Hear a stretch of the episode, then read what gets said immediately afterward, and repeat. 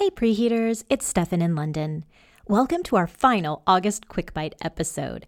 In the time honored tradition of summer vacation, Andrea and I are taking a few weeks off and preparing the show for the busy fall baking season. But fear not, we're taking turns hosting bite sized episodes to see you through the dog days of summer. In years past, we've tackled everything from five ingredient bakes to our individual passions of jam making and baking on the barbecue. This year, we're TCB, that's taking care of baking, to tackle some of our 20 for 20 baking resolutions. I'm devoting my last quick bite to a resolution that's been on my mind for almost a year developing a homemade Biscoff muffin. Or will it be a cupcake? I'll talk you through my process and share my original recipe, and we'll see if I was able to knock this one off the list or if it still needs some work. So grab an iced tea and get ready for some short and sweet talk.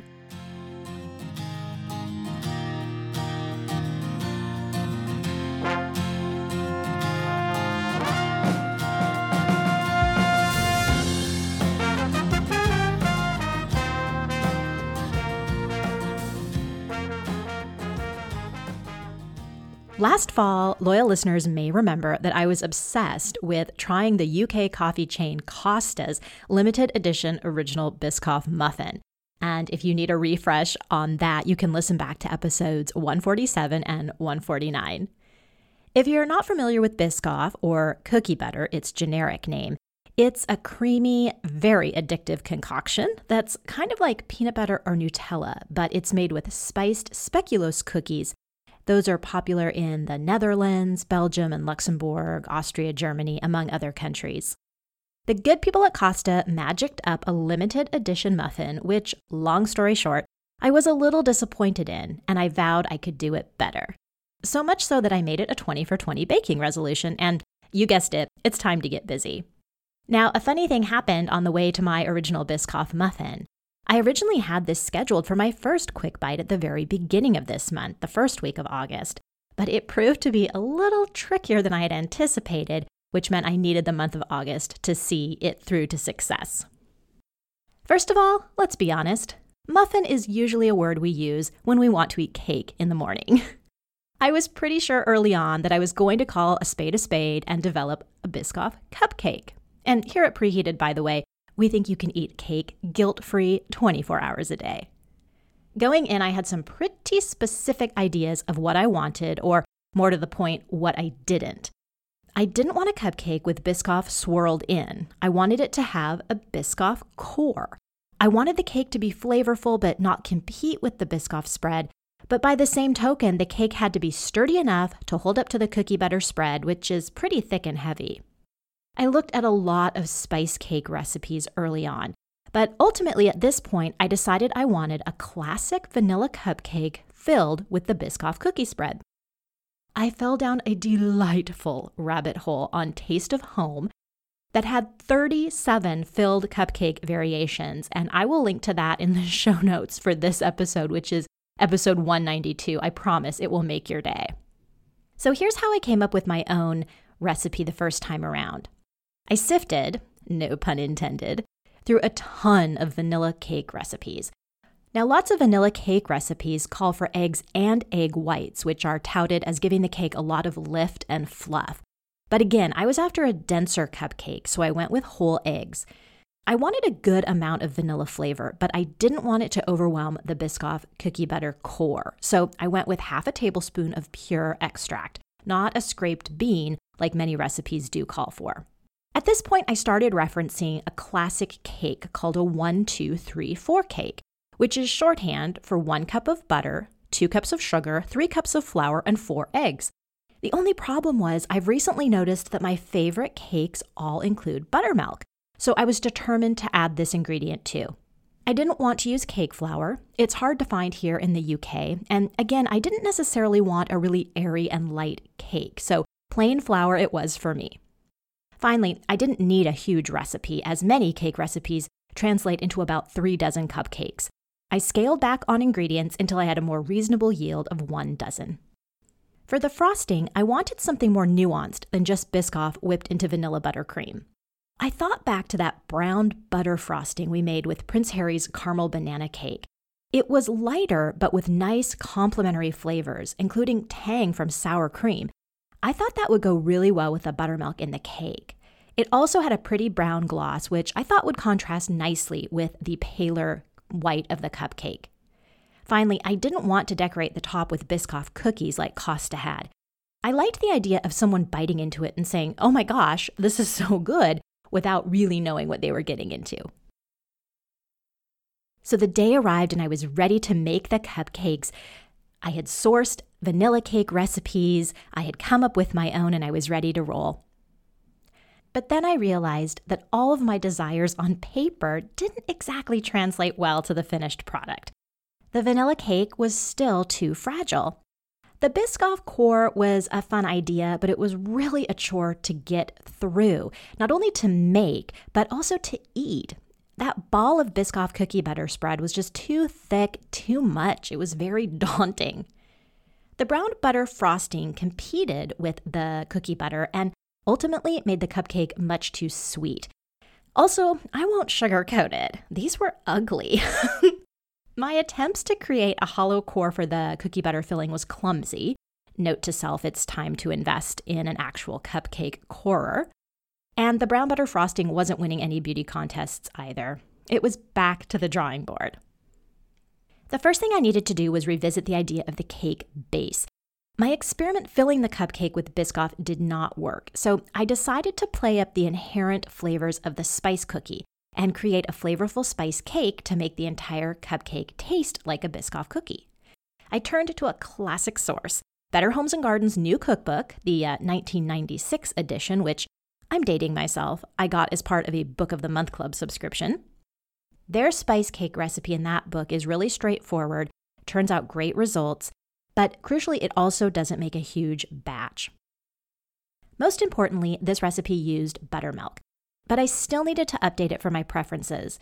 Specifically, I substituted vegetable oil for the shortening called for in the original recipe. As I've mentioned earlier, my favorite cakes these days really rely on a little vegetable oil and buttermilk. I love that combo. I think it makes a really nice crumb and moistness in a cake. I also amped up the spices using fresh nutmeg, and I added another spice cupboard staple that I love, which is allspice.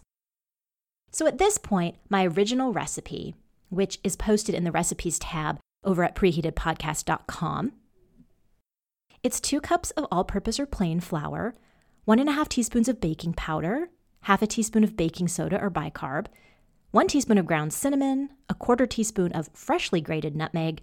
Of course, you could use ground if you didn't have fresh nutmeg on hand. A quarter teaspoon of ground cloves, a quarter teaspoon of ground ginger, a quarter teaspoon of ground allspice, half a teaspoon of salt, a quarter cup of butter softened, a quarter cup of vegetable or rapeseed oil, which is very prevalent here in the UK and, and is a neutral oil that I rely on, one and a half cups of granulated sugar, half a teaspoon of pure vanilla extract, two eggs, and one cup of buttermilk. Using a standard muffin tin, I had enough batter for 14 cupcakes. I realize this is a bit of an awkward size. I have two types of muffin tins. One has space for 12 and one has space for 6. Now, you could just split that remaining batter and make your cupcakes a little bit bigger than I did, so you would just have to use two 6 cup pans or one 12 cup pan.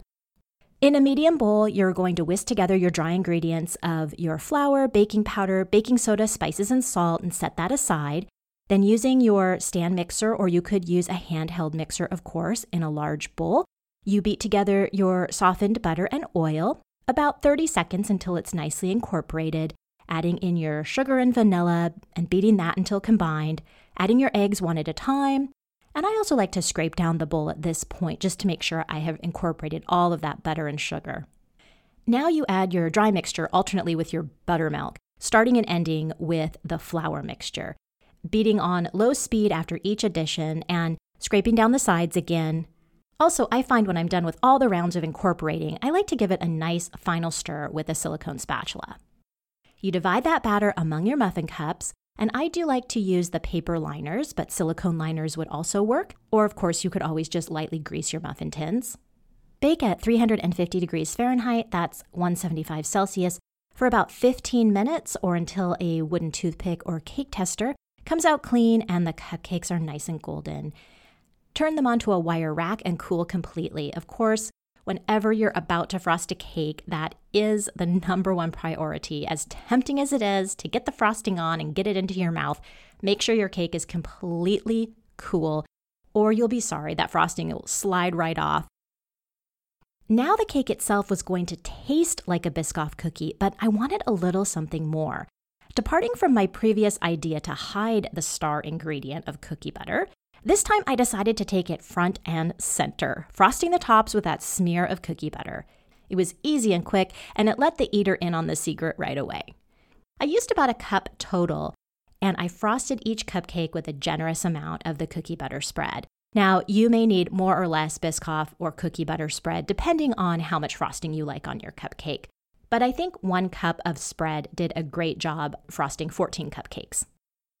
These were also better looking than my previous batch golden brown and autumnal. I thought they were perfect as we're heading into fall. And they just looked cozy. But how did they taste? Well, in my mind, exactly like I wanted them to. The cake was moist but not fragile, and it really did feel like a hybrid of a cupcake and a muffin.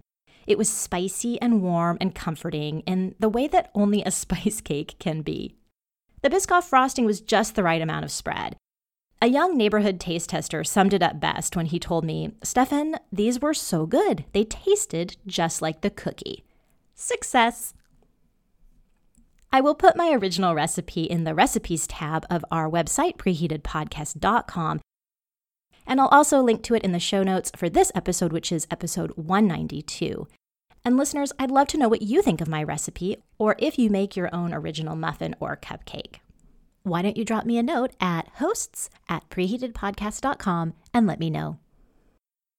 All month long, I've really enjoyed TCB taking care of baking, but I also realize how much I've enjoyed revisiting special places through the power of baking.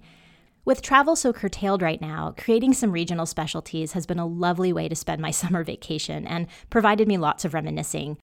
I hope you've enjoyed visiting Slovenia and the Czech Republic and London with me too, even if we did it from our respective kitchens. Well, the timer's buzzed, and I've got to get the sprinkles on top of this episode. We release new shows every Monday morning, and next week, Andrea and I will be back with full length episodes when we go back to breakfast. From brunch faves to grab and go options, sweet to savory, we'll put a preheated spin on the most important meal of the day. If you're in need of some summertime reading, pick up a copy of Laurie Colwin's Home Cooking. That's our September preheated book club pick. And remember, you can find all of our book recommendations on our website, preheatedpodcast.com. In the meantime, consider catching up on any episodes you may have missed. There's nearly 200 of them, available wherever you get your podcasts. And if you've got a little extra time this summer, please rank, review, and recommend us on your favorite platforms. If you'd like to receive an email with a link to the full show notes, connect with us on our website, preheatedpodcast.com. Don't forget to join our Facebook community Preheated and tag your pics on Instagram with at preheatedpod. Until next time, I'm Stefan Cohn in London. Thanks for listening and sweet dreams.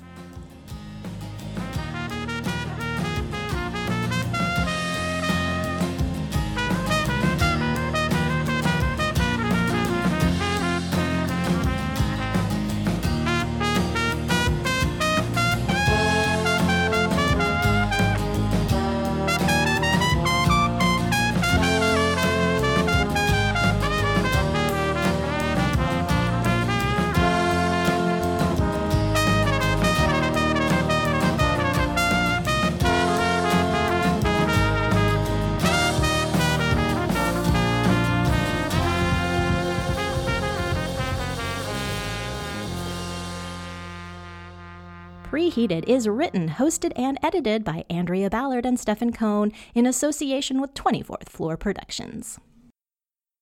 With travel so curtailed right now, creating some regional specialties